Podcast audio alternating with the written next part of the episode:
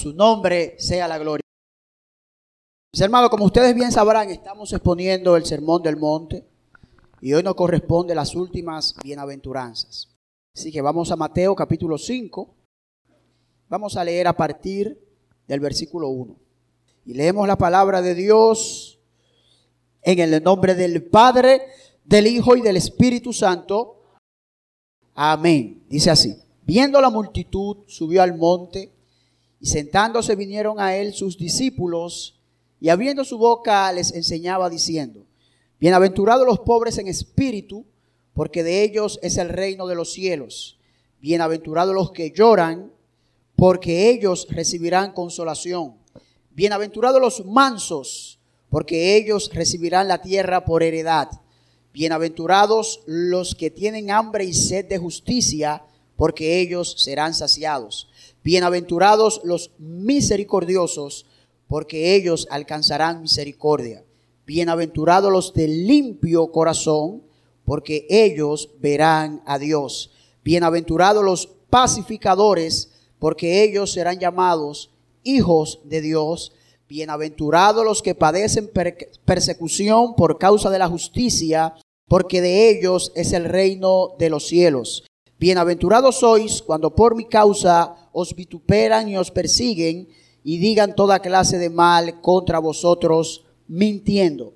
Gozaos y alegraos, porque vuestro galardón es grande en los cielos, porque así persiguieron a los profetas que fueron antes de vosotros. Amén. Vamos a orar. Señor y soberano Dios del cielo, te alabamos, te bendecimos y te exaltamos. En esta preciosa mañana, Señor, nos presentamos ante tu presencia suplicándote, Señor, que tu palabra hoy sea aplicada a nuestros corazones. Señor, dispón a la audiencia, dispón a tu iglesia, Señor, para escuchar tu palabra, Señor eterno. Padre amado, en esta, en esta en este momento, Señor, reprendemos todo lo que nos quiera distraer, Señor amado, toda acechanza del mal, todo lo que impida que tu Espíritu Santo se mueva por medio de tu palabra. Lo reprendemos en el nombre poderoso de Jesús y te rogamos, Señor amado, que tu Espíritu Santo se esté paseando como lo ha estado haciendo por medio de esta predicación. En el nombre de Jesús. Amén amén. Bendito y alabado sea el nombre de nuestro Señor y Salvador Jesucristo. A su nombre, al nombre de Cristo.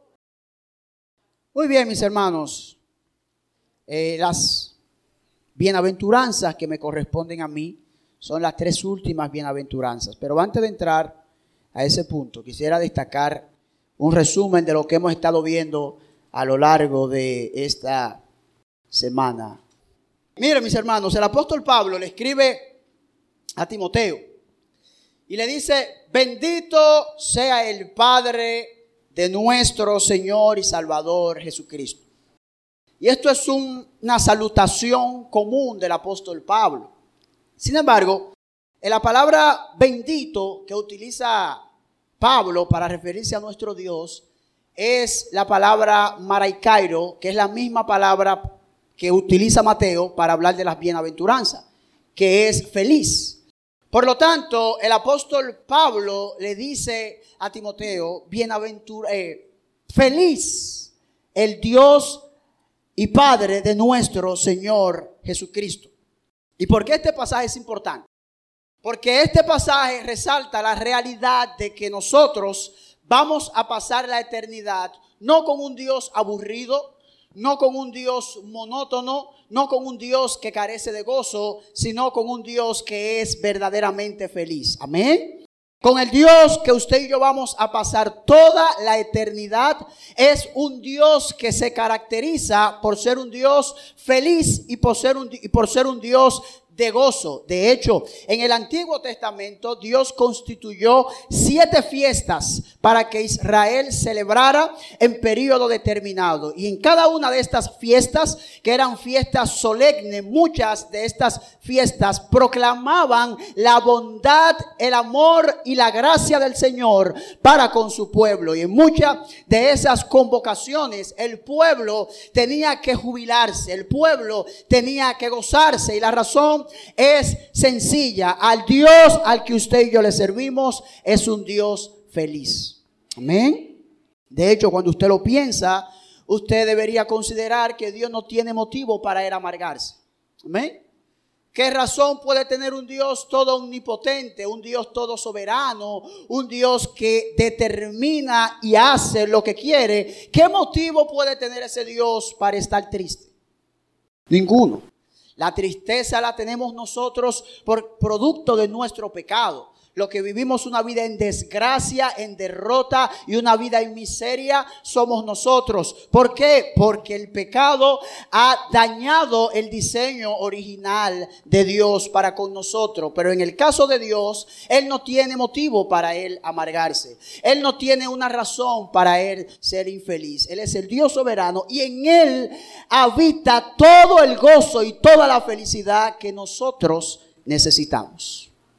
Amén. Por lo tanto, mis hermanos, el arquitecto y el diseñador del gozo y de la felicidad es Dios. El diseñador, el arquitecto de lo que es el gozo y la felicidad es quién? Dios. Por lo tanto, como Dios es el que diseña qué es la felicidad y cómo surge la misma, es Él quien nos puede decir a nosotros cómo podemos ser felices. Es Dios que es el diseñador de la alegría y del gozo, quien nos puede decir a nosotros qué deberíamos hacer para nosotros vivir una vida de gozo y una vida de alegría. Amén. Y esa es la importancia del Sermón del Monte. Que el Sermón del Monte nos viene a dar instrucciones a nosotros de cómo nosotros podemos alcanzar la felicidad que tanto añoramos. Esa es la relevancia del Sermón del Monte. Que el Sermón del Monte tiene el propósito de hacernos ver a cada uno de nosotros cómo podemos alcanzar la felicidad plena que el Señor nos ha otorgado. Amén. ¿Y por qué esto es tan importante para nosotros? Porque todo lo que los seres humanos hacen, lo hacen buscando el placer o evadiendo el dolor. Todo lo que el ser humano hace, lo hace buscando placer, buscando felicidad o buscando huirle al dolor y a la desesperanza. La forma en que el hombre muchas veces lo hace no es la forma más apropiada. Muchos hombres creen que el verdadero gozo está en tener cuatro y cinco mujeres. Muchos piensan otros piensan que el gozo y la alegría la van a encontrar estando sumergidos en la calle, estando sumergidos en las drogas. Muchos piensan que mientras más dinero tengan, más feliz podrán ser. Pero todas esas creencias que tienen los seres humanos son creencias inválidas y que al final nunca cumplen con lo que prometen. La verdadera felicidad la encontramos nosotros en el sermón del monte. Amén. Lo que pasa es que este tipo de felicidad que el Señor ofrece aparentemente es una felicidad contradictoria. Y por eso encontramos que la primera bienaventuranza es bienaventurados los pobres en espíritu. Y escuchamos como Pablo nos decía a nosotros que la pobreza espiritual no es más que un espíritu espíritu humilde que reconoce su bancarrota espiritual y que por lo tanto busca su satisfacción en el Señor. Por lo tanto, una persona que es pobre en espíritu es una persona que tiene un sentido de su miseria espiritual y por lo tanto tiene que buscar al Señor. Vea usted que la segunda bienaventuranza es bienaventurados los que lloran. Y uno se pregunta, pero ¿qué virtud hay en llorar? La única virtud que hay en llorar es que usted está llorando como fruto de su pobreza espiritual. Usted está llorando como fruto de que usted reconoce su pecaminosidad. Y por lo tanto el Señor dice, felices aquellos que lloran porque saben que son pecadores. Felices aquellos que gimen a causa del arrepentimiento porque reconocen que su vida de pecado afecta su comunión con Dios. Y el Señor le llama a esa gente que son felices. Pero el mundo desprecia a los que lloran. El mundo rechaza a los que lloran. De hecho, el llorar en nuestro mundo es señal de debilidad. Nadie llega a un puesto alto en una empresa mostrando debilidad. Nadie avanza en este mundo mostrando un sentido de inseguridad o un sentido de descuido personal. Todo lo que nos promueve a nosotros en este mundo es una actitud competitiva, es una actitud de fortaleza, es una actitud de que yo lo puedo lograr. Sin embargo, en el reino del Señor las cosas son contrarias. ¿Quién va a elogiar a una persona que sea mansa? Bienaventurados los mansos. ¿Quién va a elogiar a una persona que sea mansa, que le insulten y se quede callado? El mundo lo llama cobarde. El mundo lo llama pendejo. Pero Dios dice, de ellos será la tierra. De ellos será la tierra. Entonces, una cosa es lo que el mundo está diciendo y otra cosa es lo que Dios está diciendo. Y yo no sé usted, pero yo me quiero quedar con lo que Dios está diciendo. Próximas bienaventuranzas que usted se encuentra es que somos son bienaventurados aquellos que tienen hambre y sed de justicia los que tienen hambre y sed de ser santos. Y yo no sé cuántos de ustedes pudieron apreciar la predicación del domingo pasado. Y si, si, se sintieron reprendidos y cuestionados. Porque muchas veces nosotros tenemos deseo de muchas cosas, pero no de ser santos. Y el Señor dice, tú eres feliz cuando tú anhelas la santidad. Tú eres feliz cuando tú anhelas cada día más morir a tus propios pecados y acercarte más al Señor. Más adelante notamos que hay una bienaventuranza para aquellos que son misericordiosos. Y esto también es importante para nosotros o para aquellos que tienen hambre de santidad y que tienen hambre de justicia, porque en su hambre de tener más justicia, de, tener más santidad, pueden llegar a ser persona desconsiderada y falta de misericordia para aquel que no tiene esa hambre y esa sed de justicia que tú tienes. Entonces, la bienaventuranza encaja en el contexto apropiado porque nosotros tenemos que tener cuidado si utilizamos nuestra hambre y nuestro amor por Dios como un pretexto para justificar nuestro orgullo espiritual. Ambas cosas son peligrosas. Y el Señor dice que aquellos que son misericordiosos van a alcanzar misericordia. Y por último, notamos la semana pasada que son bienaventurados aquellos de limpio corazón. Son felices aquellos que tienen un corazón limpio. Y yo sé que de todas las bienaventuranzas, mis hermanos, para mí la más escrutadora, la más profunda de todo es esa. Bienaventurados los de limpio corazón. Para mí esa es la, la bienaventuranza que más me confronta y que más me sumerge a mí en las profundidades de la pecaminosidad de mi corazón. Porque para Dios todas las cosas, inclusive mis intenciones, no están ocultas. Y por lo tanto yo puedo hacer muchas cosas que se pueden aprobar por los hombres, pero con una muy mala intención. Y el Señor dice que yo soy bienaventurado, no solamente cuando yo hago lo correcto, sino también cuando lo hago de forma correcta. Amén. No solamente cuando yo busco guardarme en público, soy bienaventurado, sino que también soy bienaventurado cuando busco guardarme en lo secreto. Amén. ¿Y qué va a pasar con esos que son de limpio corazón? Ellos verán a Dios. Los de limpio corazón, hermanos, ellos verán a Dios. Así que tu anhelo por ver a Dios es directamente proporcional a cuánto tú te esfuerzas por limpiar tu corazón. Amén. Las bienaventuranzas que me competen a mí son las bienaventuranzas que prosiguen. Están ahí con su Biblia abierta para darle continuidad. Dice el versículo 9, bienaventurados los pacificadores, porque ellos serán llamados hijos de Dios. Yo no sé cuántos de ustedes saben, hermano, que este mundo, como nunca antes, necesita hombres y mujeres pacificadores. Este mundo, hermano, está gritando a voz de cuello que necesitamos hombres y mujeres con un espíritu pacificador.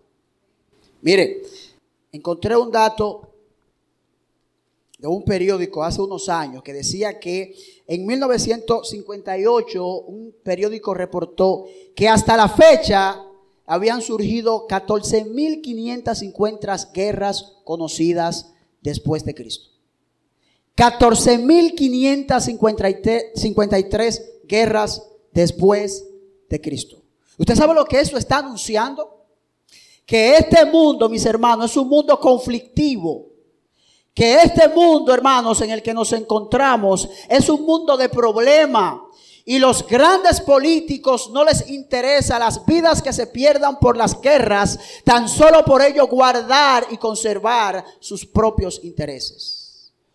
Este mundo como nunca antes, hermano, necesita hombres y mujeres que proclamen la paz. Que eso es exactamente un pacificador, hermano. Y este mundo como nunca antes, hermano, está envuelto en un conflicto. Este mundo está envuelto en una situación caótica que cada día más hay menos esperanza para este mundo. Cada día que pasa, mis hermanos, es mayor la desilusión que recibimos del mundo. Acabamos de salir de una pandemia y con todas las consecuencias económicas y sociales de esa pandemia. Y ahora estamos envueltos en otra guerra que también va a traer consecuencias económicas y sociales. Vidas sacrificadas, vidas muertas por donde quiera tan solo por políticos que están simplemente interesados en sus propios intereses. Niños mueren, mujeres mueren, adultos mueren, una sociedad se muere que nada tienen que ver con ese conflicto. Y esto debería, hermano, hermanos, apenar nuestra alma. Esto debería, mis hermanos, apenar nuestros corazones, porque este mundo, hermano, palidece de paz. Este mundo, mis hermanos, y al ritmo en el que vamos, es un mundo que se está tornando cada vez más inhabitable para nosotros mismos. Este mundo es un mundo, hermano, que está en serios problemas. Y el Señor dice que son bienaventurados aquellos que proclaman la paz. Aquellos que en este mundo de conflicto están dispuestos a darlo todo por ellos proclamar la paz. ¿Y de dónde usted, hermano, puede proclamar esa paz? Bueno, usted puede proclamar esa paz porque al Dios que usted le sirve es un Dios de paz. Dicen amén. Dice Romanos 15:33. Y el Dios de paz sea con todos vosotros. Dice Romanos 16, 20. Y el Dios de paz aplastará en breve a Satanás bajo sus pies. La paz que usted y yo proclamamos, mis hermanos, es una paz que proviene del Dios al que usted y yo le servimos. Porque así como Dios no tiene motivo para él no ser feliz, tampoco Dios tiene un motivo para él estar inquieto.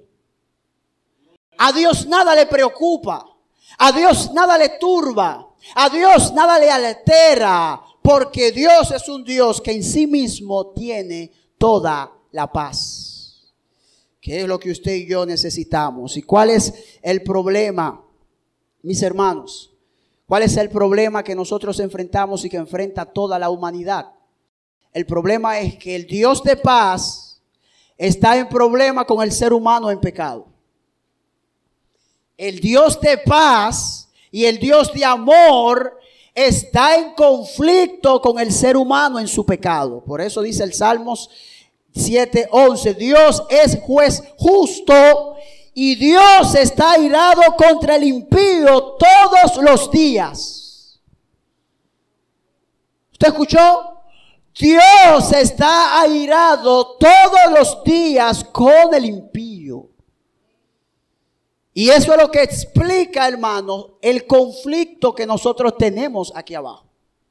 El problema esencial con los hombres no son sus intereses. Es que el hombre en su estado de pecado está bajo la ira de Dios. Es que el hombre en su condición pecaminosa y en su estado de rebeldía, la ira de Dios está sobre él. Cada día que pasa, cada día que avanza, hermano, para aquel que no conoce a Dios, se está acercando a la sentencia de su muerte. Cada día que pasa, aquel que no conoce a Dios no sabe que está condenado a cadena perpetua. Y vive su vida como si esto fuera un risor. No lo es. Para aquel que no conoce a Dios, este mundo no es un risor aunque tú estés muy feliz gozando de tus bienes, tú has sido sentenciado a muerte. Y nosotros, mis hermanos, deberíamos entender esa realidad. El problema del hombre es que el hombre en su pecado está en conflicto con Dios. Y damos gracias, mis amados hermanos, que nuestro amado Señor y Salvador Jesucristo vino a resolver ese problema. Nuestro amado Señor, por medio de la cruz del Calvario, proclamó la victoria sobre el diablo, sobre el mundo y sobre el pecado, para que ahora tú y yo verdaderamente podamos ser verdaderos pacificadores que anuncien la realidad del Evangelio de la paz. Por eso Colosense dice así, hablando del sacrificio de Cristo, anulando el acta de los decretos que había en contra de nosotros, que nos era contraria, quitándola de en medio y clavándola en la cruz y despojando a los principados y a las potestades, los exhibió públicamente, triunfando sobre ellos en la cruz del Calvario. Públicamente, mis hermanos, Cristo triunfó sobre la cruz del Calvario. Y en virtud de la victoria de Cristo, pues entonces ahora tú y yo somos pacificadores. Ahora tú y yo podemos decirle al mundo que verdaderamente hay paz en medio de este desorden. Verdaderamente podemos tú y yo proclamarle a la gente que hay esperanza en la persona de Jesucristo. Que los políticos están corrompidos, que este mundo aparentemente está funcionando al revés. Sí, con todo y eso, en Cristo hay esperanza y hay salvación. Que no sabemos en quién confiar. Sí, con todo y eso, en Cristo hay esperanza y hay salvación porque Él nos ha traído la paz. Y aquellos que proclaman esa paz, el apóstol Pablo le dice, preciosos son aquellos o preciosos son los pies de aquellos que anuncian la paz. Mis hermanos, tú y yo, tú y yo somos la respuesta para la situación de este mundo. Tú y yo, hermano, Tú y yo, así como tú estás sin ningún título académico, así como tú estás en una situación económica no de la mejor forma, tú y yo somos la respuesta de Dios para este mundo en desorden. Tú y yo tenemos la solución definitiva para este problema que tenemos con los seres humanos. Y esa respuesta no nació de ti, nació del cielo y se llama el Evangelio de Jesucristo. El Evangelio de Jesucristo es la solución definitiva para todos los problemas que enfrentamos los seres humanos. Tú la tienes, hermano. Tú tienes la solución para estos problemas. Que la gente no la quiera es otra cosa, pero tú la tienes. Tú tienes el Evangelio que arregla y resuelve la situación de Dios y el hombre. ¿Cómo, ¿Qué se le promete a esa gente que proclaman el Evangelio de Jesucristo y que son pacificadores? Buenos, que estos serán llamados hijos de Dios. Así de simple. Aquellos que proclaman la paz, estos son llamados como hijos de Dios. Y yo no creo que usted debería añorar un título mayor que ese. Yo espero que ninguno de ustedes se sienta inconforme con que Dios le llame a usted su hijo. Tiene más peso que a usted Dios le diga que usted es su hijo, a que usted le digan un doctor en lo que sea. Tiene más peso que Dios diga, tú eres mi hijo, a que tú, sea, a que tú seas un general de la Policía Nacional. Tiene más peso que Dios te diga que tú eres mi hijo a cualquier posición humana que tú puedas conseguir. El título de ser hijo de Dios no tiene ninguna comparación aquí debajo y no hay motivo para usted envidiar nada ni nadie.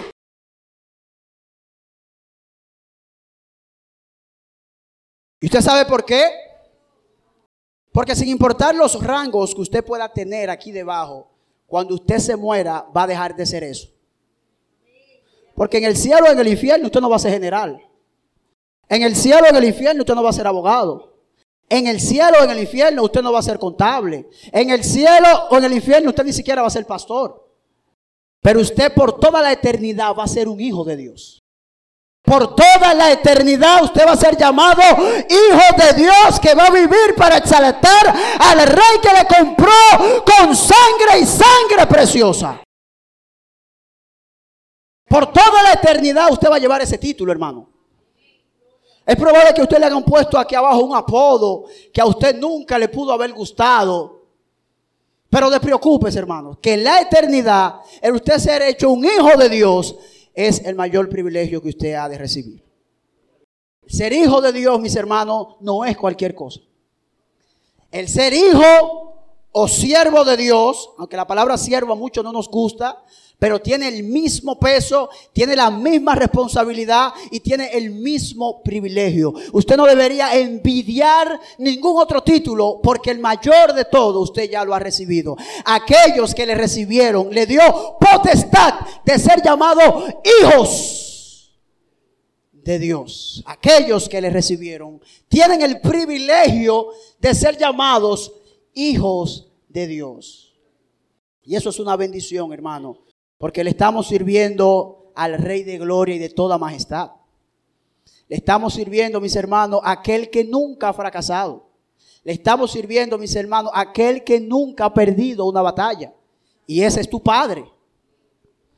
Hermana, ese es tu Padre, varón. No te aflija que el Rey de Reyes es tu Padre. No te aflijas, varón, que el Rey de Gloria es tu Padre, el que te ha prometido que el infierno puede volcarse contra ti. Y a pesar de eso, Él utilizar eso a favor de ti, es tu Padre. Wow. Y eso debería nosotros sacarnos un gloria a Dios.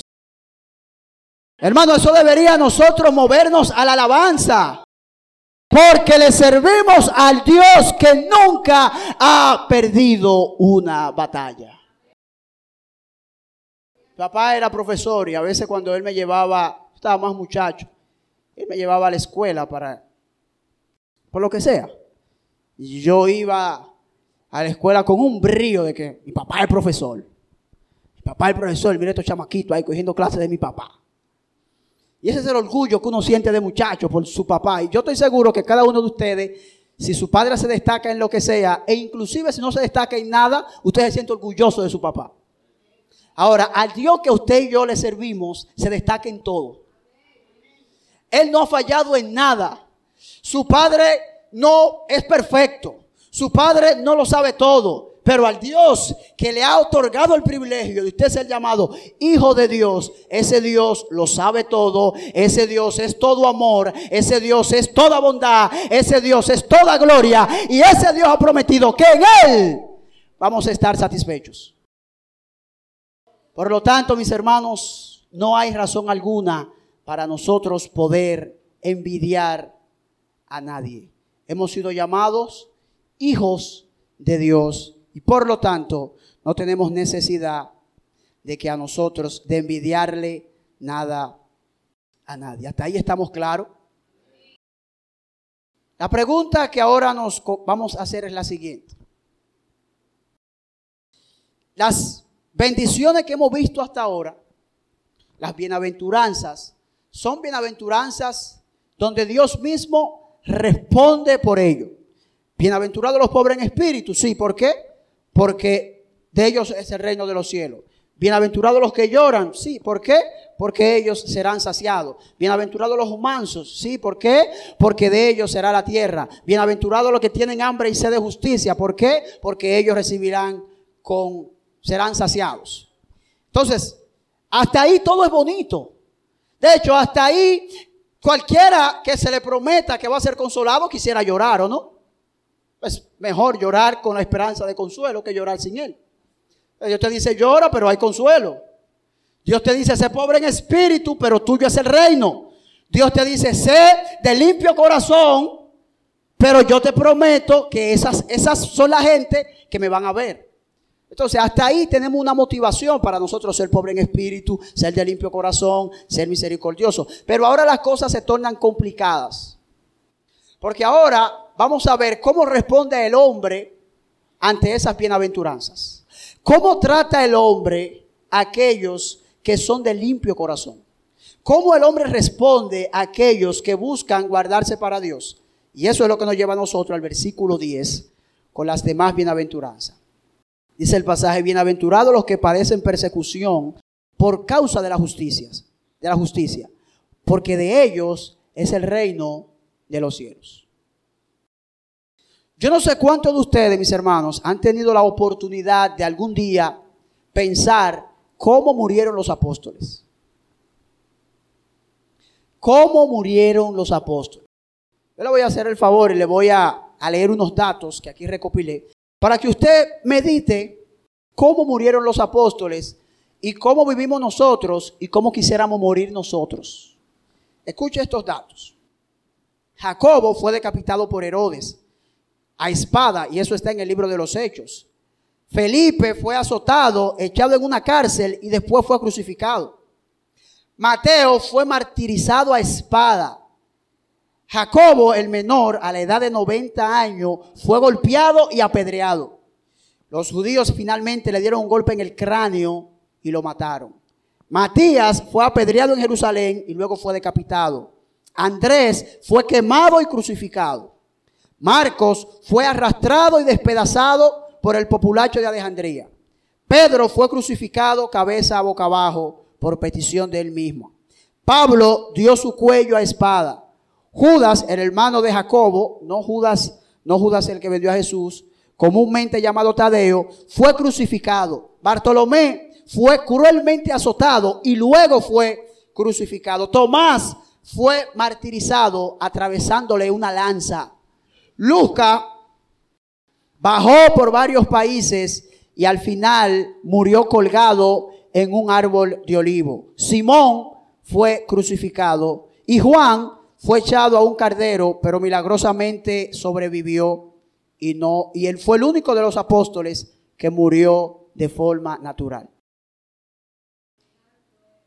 Ahora yo le pregunto a que ustedes piensen, ¿por qué murieron los apóstoles de esa forma? ¿Qué hizo que los apóstoles murieran de esa forma? Bueno, exactamente el mensaje de la paz que ellos llevaron por ser pacificadores fue lo que a ellos los mató. La predicación del Evangelio, hermano, fue la sepultura de los discípulos. Usted sabe lo que es que a los apóstoles en el libro de los Hechos se le llaman lo que están trastornando el mundo. Pero eso le costó a ellos su sangre. Eso le costó a ellos su propia vida. ¿Y usted sabe lo que dice Dios? Bienaventurados ellos son, tú eres cuando te persiguen. Y los apóstoles nos dieron el ejemplo de que la persecución va a ser una realidad permanente en todos aquellos que proclamen el Evangelio. La persecución, hermano, va a ser una realidad permanente en todos los que proclamen el Evangelio.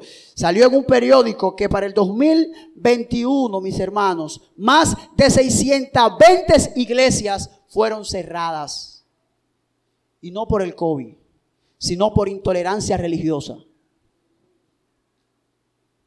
Para el 2021 murieron mil cristianos más que fueron matados, que fueron asesinados por su fe que lo que murieron en el 2020. Y diario, diario, cuatro y cinco cristianos están siendo asesinados a causa de su fe. Usted y yo deberíamos preguntarnos, ¿somos participantes de esta bienaventuranza? ¿Esta bienaventuranza nos corresponde a nosotros? ¿Esta bienaventuranza tiene alguna aplicación para mí de forma personal? Yo en lo personal tengo problemas con esta bienaventuranza. Yo, yo no me merezco esta, bienaventuranza. Yo no sé usted, hermano, pero yo siento que desde la comodidad del Evangelio lai, en que nosotros nos hemos desarrollado, esta bienaventuranza parece no tener sentido para nosotros. Esta bienaventuranza parece no tener ningún sentido de relevancia para ti y para mí, que inclusive aún en el trabajo nos avergonzamos de predicar el Evangelio. Yo no sé usted, hermano, pero a mí esta bienaventuranza me causa estupor en mi corazón.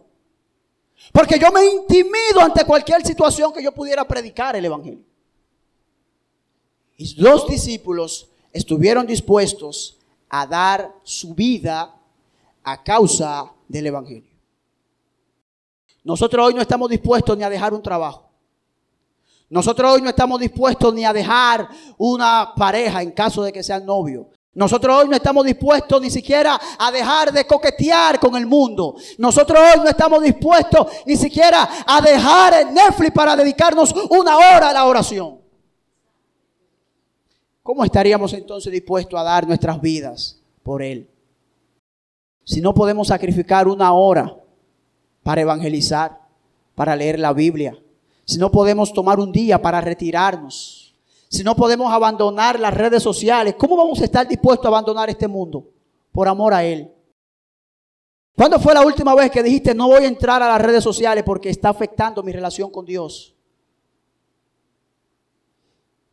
Si tú no puedes decir eso y lo puedes hacer, tú no eres digno de ser llamado hijo de Dios. No lo merecemos, mis hermanos, y, no quiero que usted se sienta enjuiciado. Esto es un mensaje de gracia, pero es un mensaje que debe herir para después sanar. Estamos cómodos con nuestro evangelio. Estamos cómodos con nuestras predicaciones. Estamos cómodos con el evangelio light en el que nos hemos adaptado. Y la pregunta es, ¿cuántas prédicas tú necesitas para que despiertes del letargo espiritual? ¿Cuántas alabanzas tienes que escuchar para que te avives? ¿Cuántas reprensiones pastoral tú necesitas para que tu alma se inquiete y se avive por el Señor? ¿Tú sabes cuál es el problema? Que nos han enseñado a nosotros a que somos muy valiosos. Nos han enseñado a nosotros a que nosotros deberíamos de sentirnos amados, que la gente debería elogiarnos, que la gente debería a nosotros respetarnos por nuestra trayectoria, por nuestro trabajo, por la oposición que ocupamos. ¿Y usted sabe lo que dice Pablo? Que usted y yo somos la escoria del mundo. Y se lo voy a leer para que usted para que usted lo, anote. Mira lo que dice 1 Corintios 4, 10 al 13. Nosotros somos insensatos por amor a Cristo, mas vosotros prudentes en Cristo. Nosotros somos débiles, mas vosotros fuertes. Vosotros honorables, mas nosotros despreciados. Hasta esta hora padecemos hambre, tenemos sed, estamos desnudos, somos abofeteados y no tenemos morada fija. Nos fatigamos trabajando con nuestras propias manos, nos maldicen y bendecimos, padecemos persecución y la soportamos, nos difaman y rogamos. Hemos venido a ser hasta ahora como la escoria del mundo, el desecho de todos. Wow. La autoestima no se eleva con que te digan a ti que tú eres la escoria del mundo. La autoestima tuya no se eleva porque te digan a ti, tú eres el desecho del mundo. Y Pablo dice, eso somos tú y yo, hermanos. ¿Sabe por qué? Porque este mundo se opone a Dios. Hermano, este mundo está en oposición a Dios. Este mundo no quiere saber de Dios. Y es muy probable que hoy no tengamos en este país o hasta ahora una persecución física. Pero sí de forma espiritual hace rato que la persecución ya empezó. Y por si usted no lo sabe, hermano, vea que quieren cambiar el diseño del hombre y de la mujer. Esta sociedad completa está conspirando para enterrar todos los principios cristianos que han sostenido esta nación. Por si usted no lo sabe, no lo están persiguiendo a usted físicamente, pero lo están persiguiendo moralmente. Y en las escuelas no quieren que tú prediques el Evangelio. Y en la universidad no quieren que tú prediques el Evangelio. Y es hora de que tú y yo despertemos, porque probablemente nos van a tener que sacar de las universidades. Probablemente nos van a tener que sacar de los colegios por no permitir que se imponga una agenda diabólica que está en contra de lo que Dios ha revelado. Te pregunto, ¿estás dispuesto a que un profesor te saque de clases porque tú no crees en la ideología de género? Tú estás dispuesto a pararte y decirle a un profesor, eso no es así. ¿Tú estás dispuesto a que te reprueben una asignatura por eso? ¿Tú estás dispuesto a que te despidan de un trabajo por tú no aceptar que se te impongan cosas que van en contra de tus principios cristianos? Pablo claramente dice, y también todos los que quieren vivir piadosamente en Cristo Jesús padecerán persecución. ¿Te escuchó? Todo el que quiera vivir piadosamente en Cristo, hermano, va a recibir persecución. Déjese de eso, hermano. Este evangelio no es ley. Eso es un invento del hombre que nada tiene que ver con el Señor. El evangelio siempre ha demandado todo o nada. El Evangelio siempre ha exigido que nosotros le demos todo a Dios o no le demos nada. El Señor lo entregó todo por amor a nosotros. Y Él lo mismo ahora exige de nosotros. Medite, hermano, en esa realidad. ¿Cuál es la promesa que le dicen a esas personas? De ellos es el reino de los cielos. Hechos 14, 22. Dice, es necesario que a través de muchas tribulaciones entremos al reino de Dios. Escucha la palabra. Es necesario que por medio de muchas tribulaciones entremos al reino de Dios. Nosotros nos quejamos de cualquier cosita. Nosotros nos inquietamos por cualquier cosa. Y estamos dispuestos a, sacrificar nuestra vida por cualquier cosa. Pero el Señor te dice, yo necesito que tú estés dispuesto inclusive a dar tu vida por amor a Él. Y tú eres bienaventurado cuando tú tienes esa disposición. Es probable que muchos de nosotros partamos para el Señor y nunca nos persigan por nuestra fe. Pero ¿a qué punto llega tu disposición?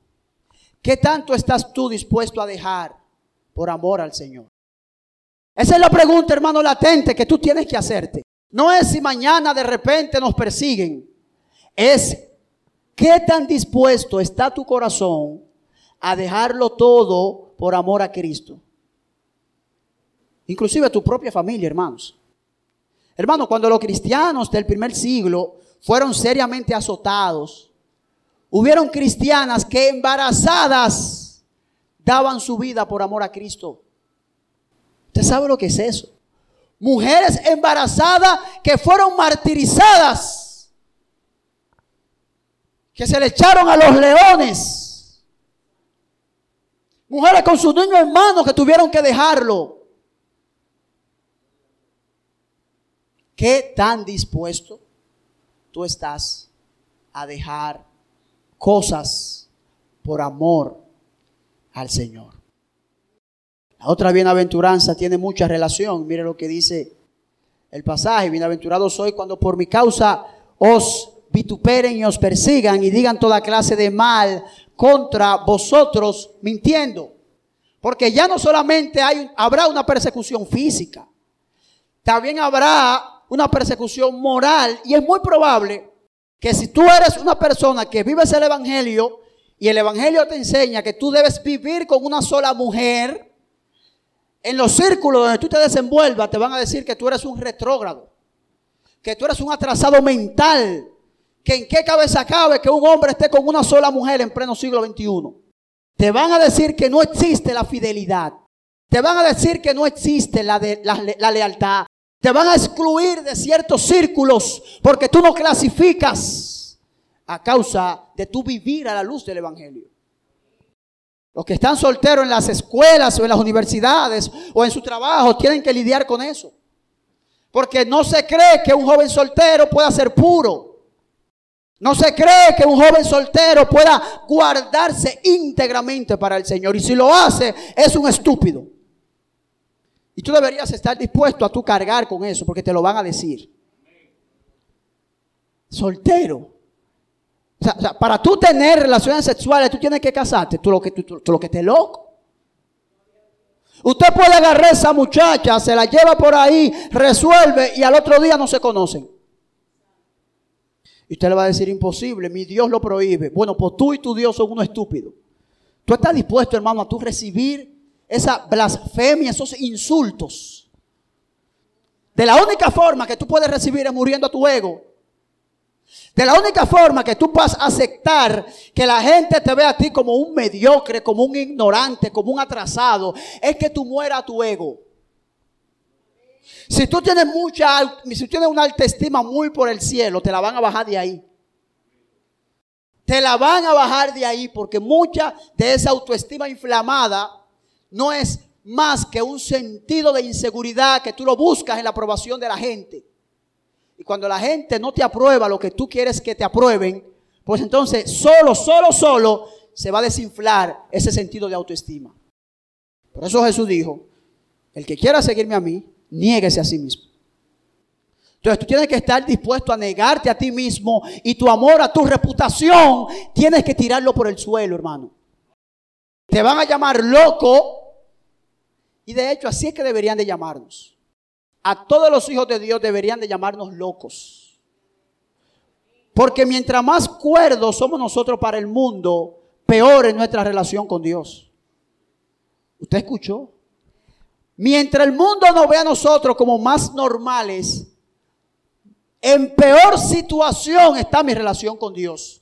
Porque cuando el mundo ve la iglesia normal y ve el evangelio normal, lo único que está diciendo es que el evangelio se adaptó al mundo.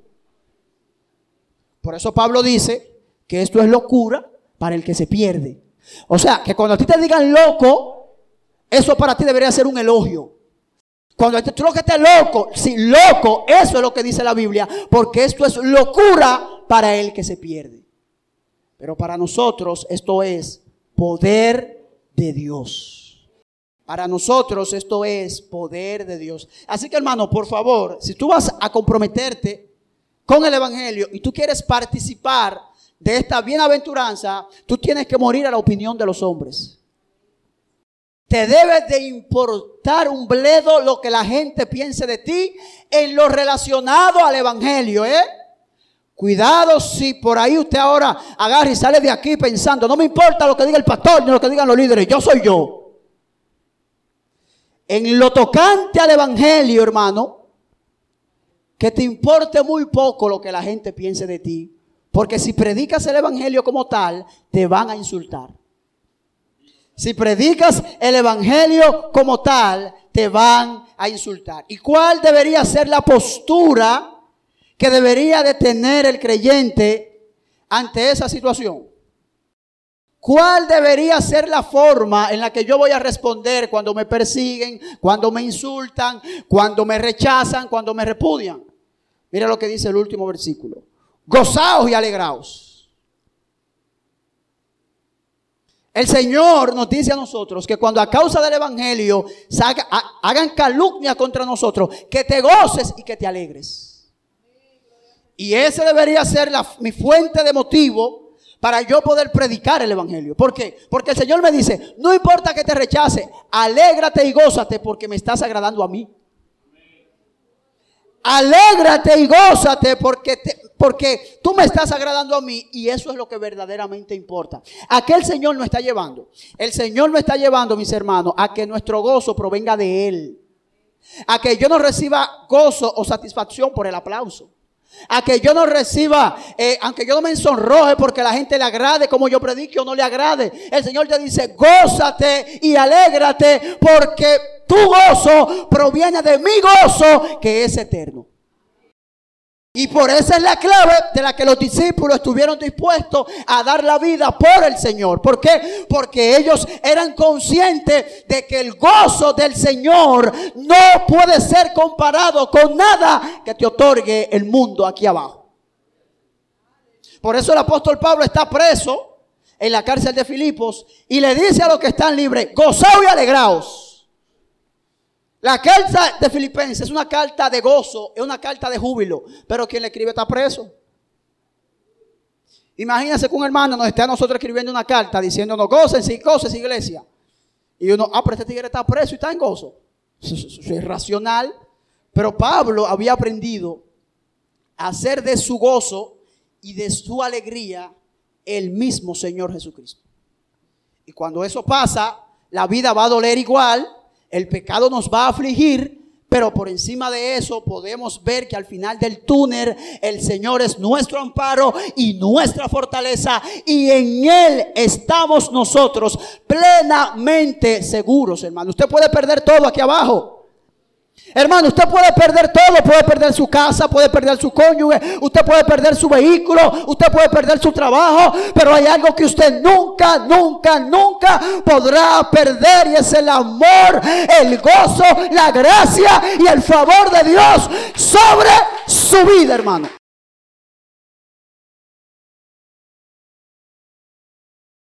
Su nombre sea la gloria. Mano, nadie te puede a ti quitar el gozo del Señor. Y eso debería sacarle una alabanza hasta un maniquí. Porque usted ahora puede agarrar y burlarse del diablo. Burlarse de su trabajo. Yo pierdo el trabajo, como quiera sigo para adelante. Yo pierdo lo que sea y como quiera sigo para adelante. Porque el Señor ha prometido que va a estar contigo hoy y siempre. ¿Por qué el Señor te dice que te goces y que te alegres? Porque tu galardón es grande en los cielos. Escucha la razón por la que Dios dice que tú te puedes gozar y alegrar cuando aquí te maltratan y te injurian. ¿Por qué tú te puedes gozar? Porque tu galardón es grande en los cielos.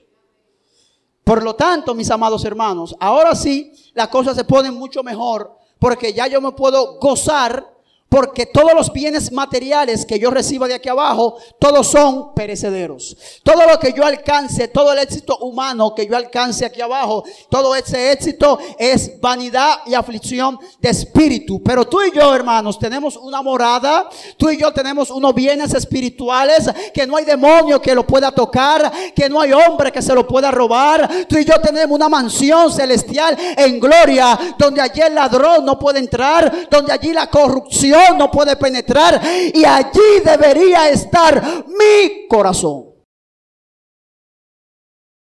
Tu verdadera vida, hermano, tus verdaderos bienes espirituales, tu corazón completo debería estar enfocado en el cielo.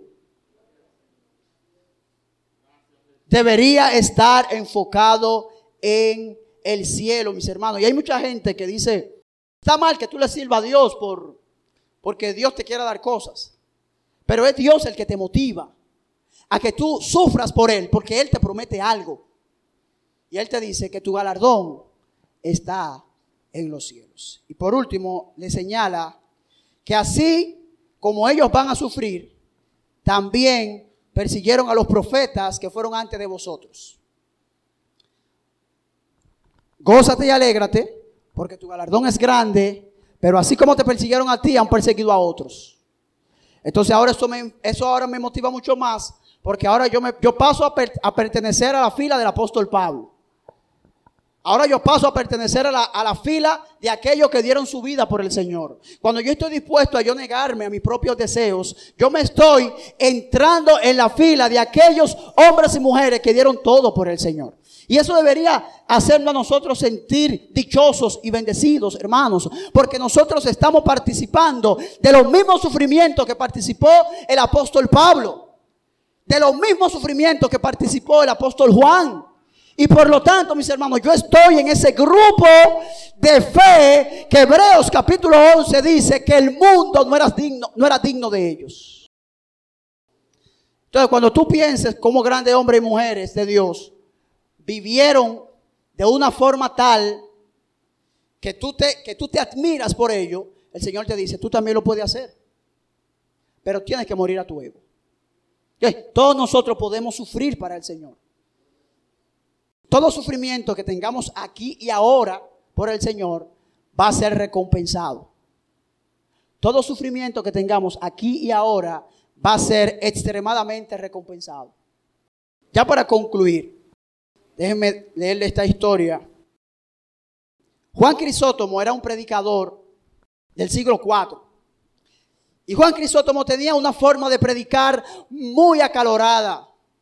Predicaba de forma muy firme contra el pecado, contra la corrupción y contra la diablura que en aquel momento se, estaba haciendo en, en el imperio romano. La esposa del emperador se incomodó con la predicación de Crisótomo. Y lo mandaron a citar del imperio romano.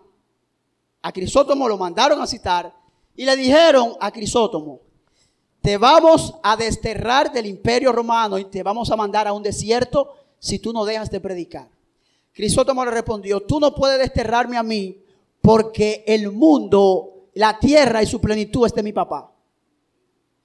Y, él, y, el emperador le dijo, pues te vamos a matar. Y él le dijo, tú no puedes matarme porque mi vida está escondida en Cristo. Y él le dijo, te vamos a quitar tus bienes. Y él le respondió, no puedes quitarme mi tesoro porque mi tesoro está en los cielos y nadie me lo puede robar. Y le dijo, entonces te sacaré de entre los hombres y te quedarás sin amigo, te voy a entrar en un desierto. Y él le dice, tampoco puedes hacer esto porque tengo un amigo que me ha dicho, nunca te dejaré. Al final de la vida de Crisótomo, realmente lo desterraron, lo sacaron del imperio romano y cuando iba camino a otro destino, murió en el, en el, en el traslado. Ahora, ni la muerte ni el destierro que él tuvo pudieron negar la realidad de lo que él dijo. Nada, hermano, ni la vida, ni la muerte, ni lo alto, ni lo profundo, nada, ninguna cosa creada nos podrá separar del amor de Dios que es en Cristo Jesús.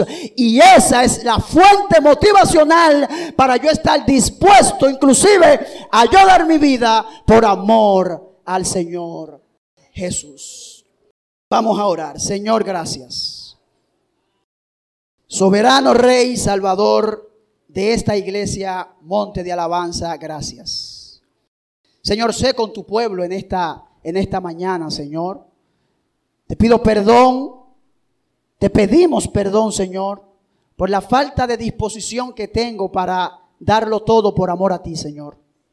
Yo te ruego que tú llenes mi corazón de mayor hambre y sed de yo vivir todas estas bienaventuranzas, Señor. Padre, apasiona, Señor, enciende mi corazón en una llama insaciable por amor a tu nombre, Señor. Dios mío, despiértanos en la madrugada a orar. Dios mío, Dios mío, haznos detener la televisión cuando veamos algo imprudente que no te agrade. Oh Cristo, dando amor y pasión por las almas. Y por sobre todo, Señor amado, ayúdanos a vivir en santidad para la gloria de tu nombre, Señor. Amén.